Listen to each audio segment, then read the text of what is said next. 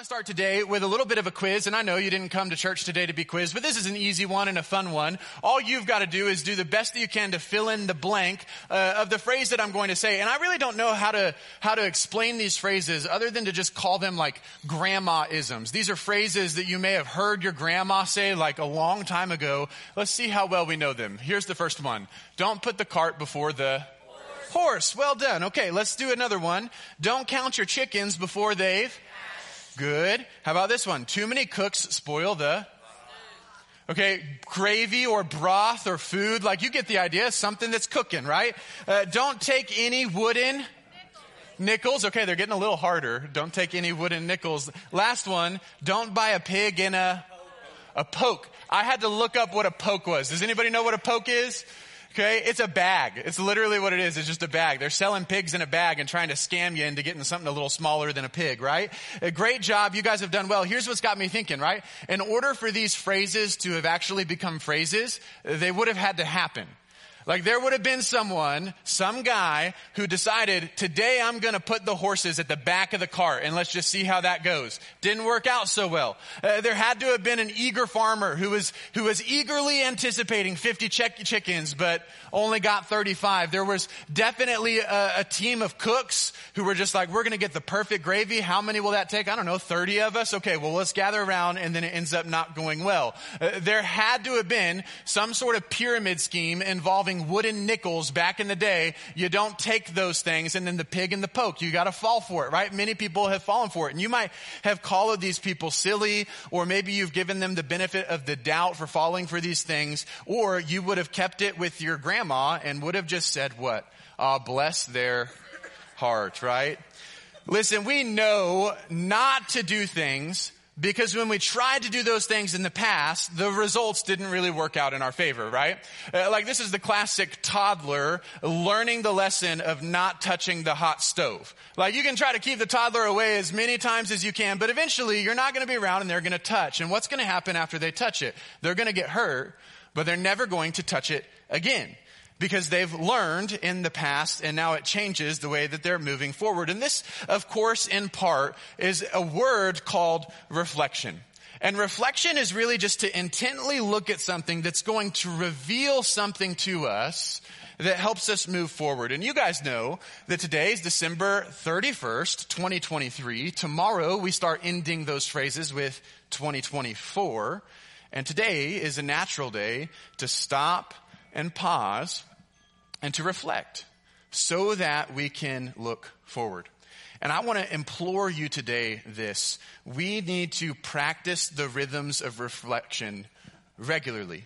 Because believe it or not, the rhythm of reflection, looking back in order to help us move forward, is a very biblical thing to do because God knows that there is power in reflection. So with our time today, I just want to give you three things that I want to encourage you to begin reflecting on or to continue reflecting on, but with a little bit more intensity as we move forward into a new year. Here's the first thing. I want to encourage all of us to begin or continue reflecting on the activity of God reflecting on the activity of God, and here's what I wrote down in my notes. We do this because in it, He actually reveals His faithfulness to us.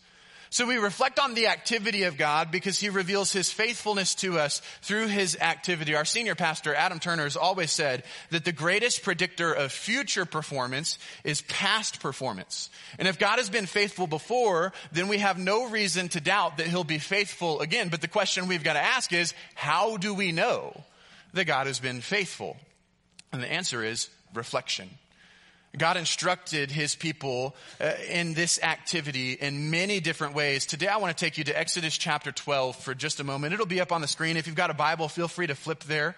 Uh, in Exodus chapter 12, the people of Israel are enslaved by the Egyptians and Moses has already been hard at work as their leader, God's chosen leader, to try and get them out of slavery. He's gone to Pharaoh multiple times, let my people go. And at this point in Exodus chapter 12, nine of the ten plagues have happened. The last one, not quite yet. And there's a break in the narrative uh, right there where God pulls Moses and Aaron aside and he begins to instruct them in something. I want to share share uh, some of those instructions with you. Here's chapter 12, verses 1 through 3. While the Israelites were still in the land of Egypt, the Lord gave the following instructions to Moses and Aaron. He said, From now on, this month will be the first month of the year for you. Announce to the whole community of Israel that on the tenth day of this month, each family must choose a lamb or a young goat for a sacrifice, one animal for each household. Let's stop right there. What is God doing? Well, simple. He is establishing a reflective rhythm for the nation of Israel. And he would go on in this chapter to instruct them to, to make sure that the lamb is uh, one year of age and without any blemish. So he's saying you need to make sure that this lamb is well taken care of. And he says when it comes time to sacrifice the lamb, I want you to take some of the blood and, and spread it around your uh, doorpost. And then he gives instructions for them on how to cook the lamb and instructions for them on how to eat the lamb. And then in verse 14, he, he gives this summary statement. He says to Moses and Aaron again, this is a day to remember remember. Each year, from generation to generation, you must celebrate it as a special festival to the Lord. This is a law for all time. In other words, what God is saying to Moses and to Aaron and to therefore his people is this I am gifting to you a yearly reminder that I am for you. Because each year, whenever you celebrate this day, you'll remember whenever I passed over the houses of Israel, sparing the firstborn, but did not pass over the houses of Egypt. And you will remember that my activity has led to your freedom. And of course, this isn't the only time that God does this for his people. Actually, not even in this chapter. In verse 17, he instructs them to celebrate the festival of unleavened bread, to remember how it is that God brought them out of the land of Egypt. And in Leviticus chapter 23, he gives them all sorts of stuff. He instructs them to celebrate the feast of first fruits and the feast of weeks and the feast of trumpets and the day of atonement and the feast of tabernacles. Why does God give all of these rules about celebration? Because God knows that there's power in reflection. And the more that his people reflect on his activity, the more likely they will be to trust his faithfulness as they move forward. Simple. God did not want his people to forget all that he had done for them. And so he gave them reflective rhythms that revealed his faithfulness over and over and over again. And guys, I think, I think like we're kind of good at this too, right?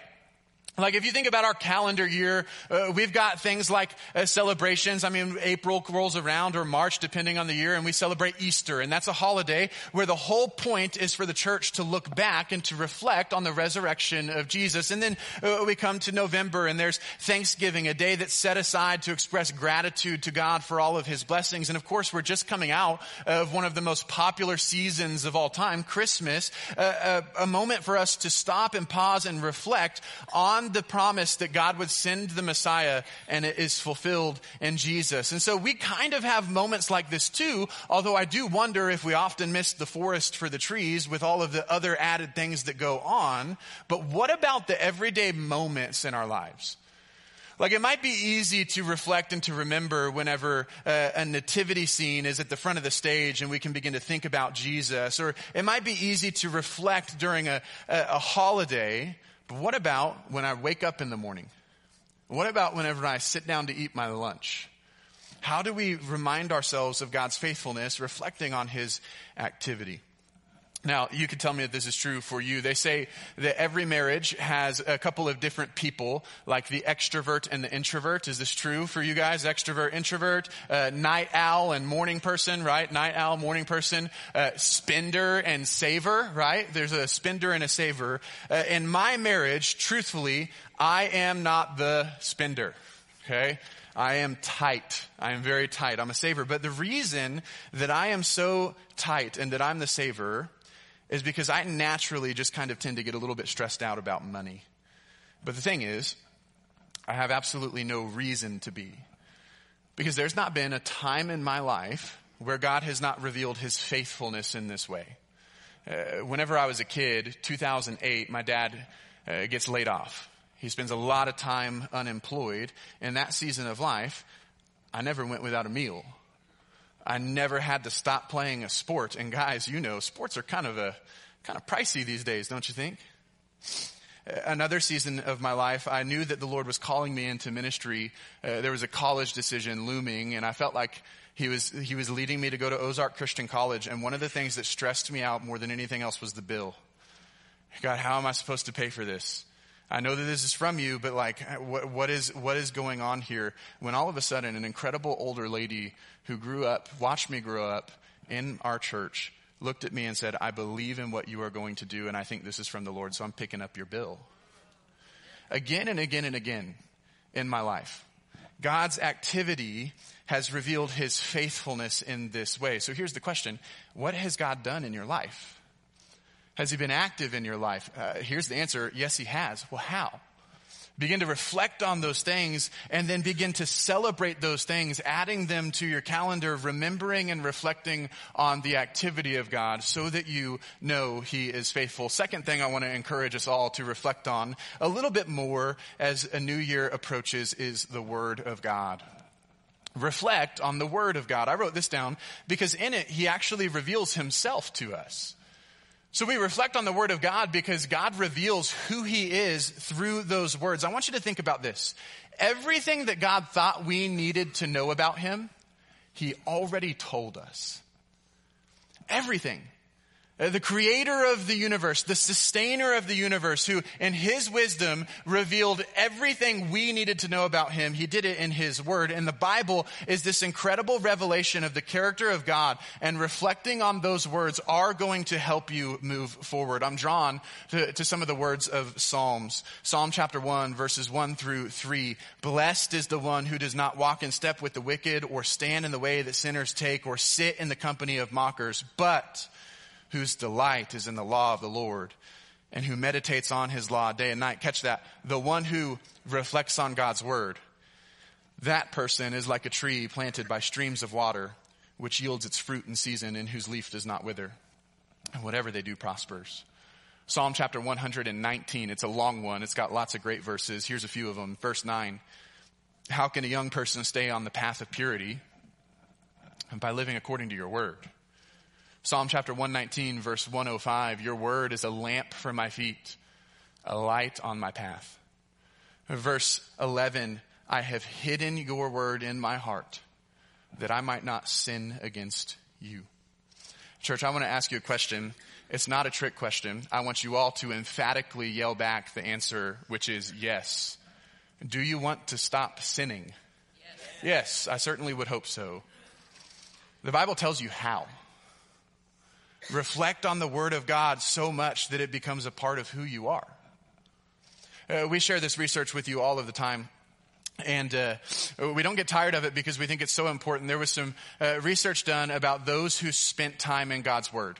And they tracked people and their quality of lives and some different things about their lives based on how long they had spent time in the Bible. And for those who uh, never read the Bible, of course, there was no dramatic change in their life based on uh, God's Word. But those who uh, read the Bible once a week, not really any change. Those who read the Bible two times a week, not really any change. Those who read the Bible three times a week, not really any change. But what's significant is they tracked and looked at people who read God's Word four or more times a week and all of a sudden skyrocket in the amount of change in their life four or more times a week. For some reason, that's the key. And what they paid attention to was that a lot of negative things begin to drop and a lot of positive things begin to increase, like, like drunkenness lowers by 57%. Unfaithfulness in marriage lowers by 68%. Pornography lowers by 61%. But then positive things, sharing faith with others, 228% higher odds for those who are in God's word four or more times a week. Discipling others, 231% higher odds.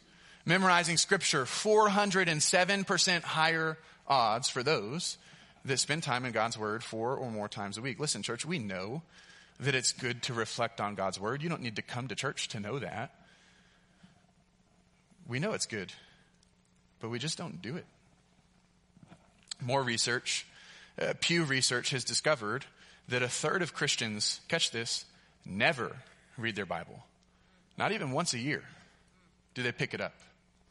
The American Bible Society has discovered that only 39% of Americans are considered to be Bible users. Are you ready for what they call Bible users? Someone who reads it three to four different times in a year once a quarter. 39%. The global youth culture has discovered that only 60% of Gen Z, uh, 60% of Gen Z never read the Bible on their own. Listen, church, we know that it's good for us. We just don't do it. Pay attention to this. I love the story of King Josiah. 2 Kings chapter 22. If you've never read this story, you should go read this story later. Uh, Josiah is eight years old whenever he becomes king of Israel. And at this point in Israel's history, like at many points, they have abandoned their relationship and covenant with God. In fact, that very meal, that very celebration that we just looked at in Exodus chapter 12 called Passover, they stopped celebrating it. They were just like, we don't want to do this anymore because they had forgotten and lost God's law. Uh, some years pass in Josiah's reign, and when he turns 26, they discover God's law and they read it immediately. And when Josiah hears it, he leads an entire nation in repentance back to what God had called them to be because they had strayed so far away. Listen to this. They paid no attention to the word of God, and so eventually they paid no attention to the way of God. They paid no attention to the word of God and eventually they paid no attention to the way of God. Question, does that, does that sound a little bit familiar to you? It does to me. What if, what, what if what's keeping you from living the life you've always wanted to live is just sitting down with the Bible and letting the words of God reveal his character to you. Let's all reflect on the Word of God a little bit more in 2024. Third thing, reflect on the grace of God. Reflect on the grace of God. And I wrote this down because just in it, He reveals His love for us. We reflect on the grace of God because He reveals in His grace how much He actually loves us. Grace is an in your face reminder that God has accepted you based upon Christ's performance and not because of your own. And if we don't spend time reflecting on the grace of God, then we will naturally be tempted to allow our source of acceptance by God to be our own performance, our own ability, our own effort, our own achievement. And this is why Philippians chapter 3 verse 3 is so important. Paul writes, we rely on what Christ Jesus has done for us. We put no confidence in human effort. He says in Ephesians chapter 2 verses 8 through 9, For by grace you have been saved through faith, and this is not your own doing. It is the gift of God, not a result of works, so that no one may boast. Listen, church, we are not saved because of anything that we have done. We are saved because Jesus cried out on the cross, it is done. And if we lose sight of that, then we will likely slide back into religious thinking. I must do in order to receive. I must achieve in order to be accepted. But that is not the gospel. It's not the heart of God. John chapter 1 verse 16 speaking of Jesus says, For from his fullness we have all received grace upon grace. And that's who God is. That's what the gospel is all about. Not that we loved him, but that he loved us first and died for us while we were still sinners. And now, through faith, not through efforts or accomplishments, through faith, we are made right with our creator and given the gift of victory. It's his effort, not my own. I love Matthew chapter 11, verses 28 through 30, specifically the way that Eugene Peterson summarizes what Jesus says. It's written, Are you tired, worn out? Burned out on religion, then come to me, Jesus says. Get away with me and you'll recover your life. I'll show you how to take a real rest. Walk with me and work with me. Watch how I do it. Learn the unforced rhythms of grace. I won't lay anything heavy or ill fitting on you. So keep company with me and you'll learn to live freely and lightly. Listen, reflecting on the grace of God is all about keeping company with Jesus. And so, church, there are three things that I want to encourage uh, you to begin or continue reflecting on more than you ever have this upcoming year. Reflect on God's activity so that you know He's faithful. Reflect on God's word so that you know who He is. Reflect on God's grace so that you know that He loves you.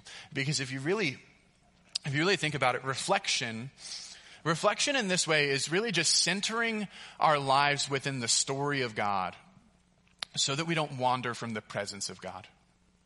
Reflection is just uh, centering our lives within the story of God so that we don't wander from the presence of God.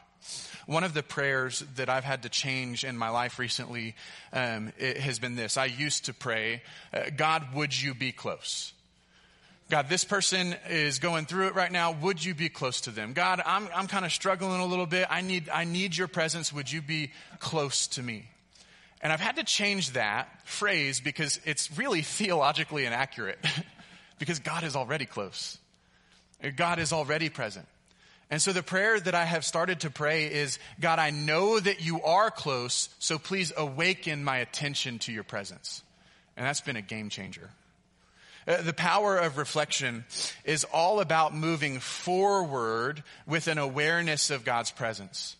And if I had a prayer for, for you, for all of us as we begin this year, it would be just that prayer. Father, would you awaken the attention of the people at Corinth to your presence? And so to wrap up this morning, I just want to spend some time asking you some helpful questions that will hopefully begin to unlock your imagination on how you can begin to reflect well this upcoming year so that you don't lose sight of God's presence. These questions you're just going to have to think about. Start to fill in the blanks. Start to actually answer them in your mind mind. And the first one is this Who is it that you want to be?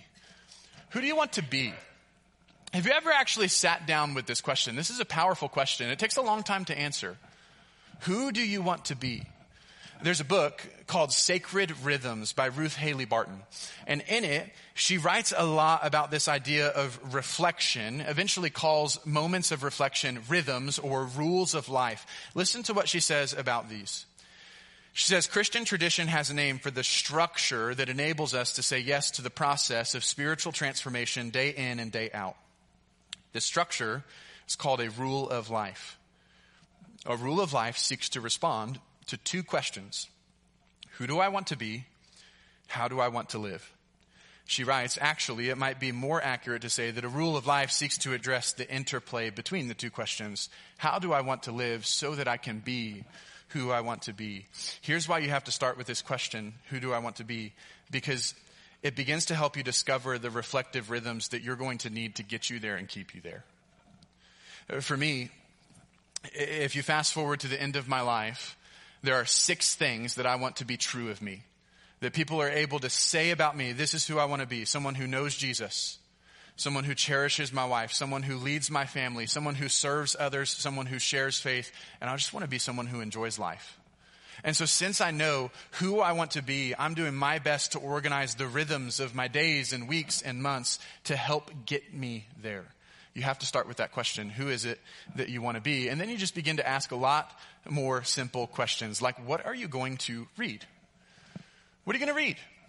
I'm hoping that it's going to be God's word because you need to reflect on it and maybe you need to start like with a plan. Uh, truthfully, I have never once in my life completed a Bible plan that was like starting in Genesis chapter 1 and ending in Revelation all the way through. I've never finished a, a plan in a year for a chronological order. And so because I know that about myself, I've had to try, to change it up. And so what I've done over the, the last several years is just print out a, a list of the 66 books of the Bible and I go for five chapters a day and I just pick the book that I want to read. That way I can save Leviticus to the end instead of picking that up in February, right? So I just pick what I want to read. Five chapters a day. Boom, boom, boom. Cause that's me. That's my personality. That's what I need. Others of you would really thrive with a plan, like my wife. My wife is uh, chronological, following this plan day in, day out, and it's been really helpful for her. The whole point is, what are you going to read and what's your plan for it? You have to have the plan for it. It's not just that. Maybe what are some other resources that you could pick up that are going to help you grow this year as you begin to reflect? Next question you ask is just what are you going to write? What are you going to write? Uh, listen, keeping a journal is not the age old dear diary type of stuff. Okay? Writing helps us remember. Writing helps us focus. Writing helps us stay present instead of wandering. That's why often God says to the prophets, Hey, what I'm about to tell you, write this down so that you don't forget it. And so, what is it that you're going to write? I want to tell you one of the best things that you could purchase today so that you've got it tomorrow is just a journal and begin to write down what you're feeling. Begin to write down your prayers. Begin to ask yourself questions like, what is a prayer that you have answered recently, God? And fill in the blanks. What is a lesson you have taught me? And fill in the blanks. Who is someone who needs some extra prayer this morning? And fill in the blanks. What is it that I feel the Spirit prompting me to do? And then fill in the blanks and then go do that thing. Writing down helps us anchor our confidence in God's character. And it gives us the assurance that we need that He is with us and that He is for us. Next question What are you going to pray? What are you going to pray? I think that one of the reasons many of us struggle in prayer is because simply we just don't have a plan for it.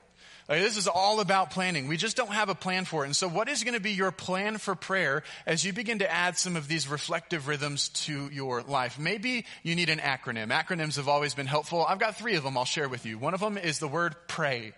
It's praise, repent, ask, yield. God, you are good. God, I am a sinner. God, would you provide? God, even if you don't provide, your will be done and not my own. Pray. Uh, another one is acts, adoration, confession, thanksgiving, salutation. My favorite is tacos because I'm a youth minister. And our, our middle schoolers love to pray tacos, thanksgiving, adoration, confession, others, self.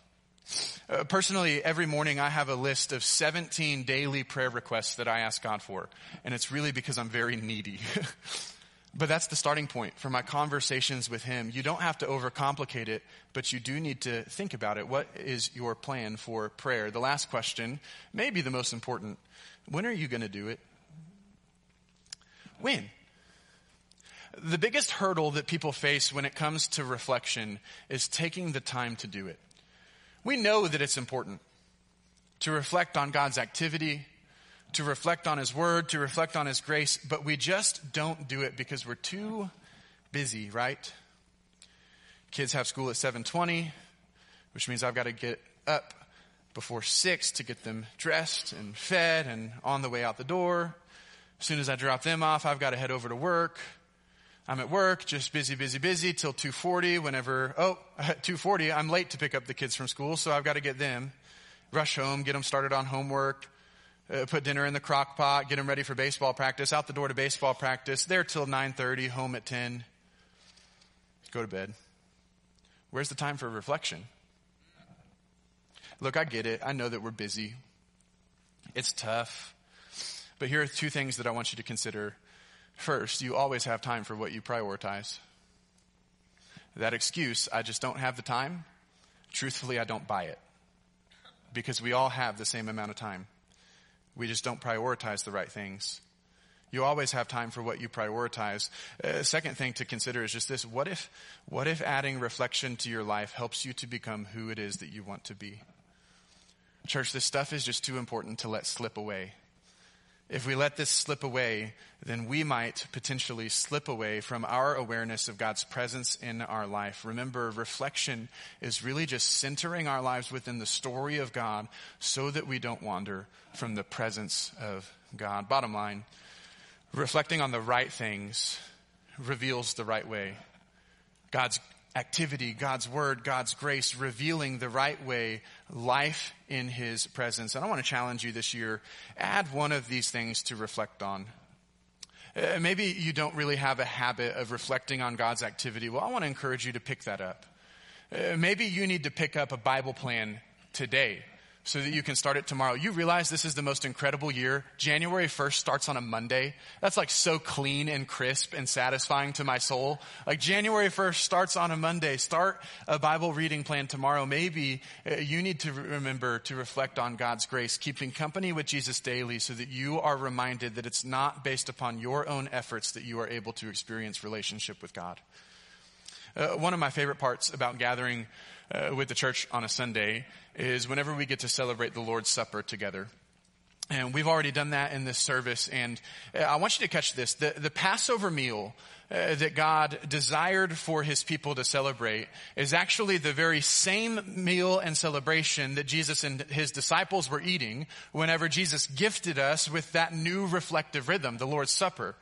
And Jesus in that moment, and as we celebrate it now, Jesus is actually bringing all things into completion. And so in Exodus chapter 12, we see that in Israel there was a lamb that was sacrificed and blood was shed and painted over the doorposts so that God would pass over the people who belonged to him, showing them grace upon grace. And yet in Jesus, there is a lamb who was sacrificed and there was blood that was shed.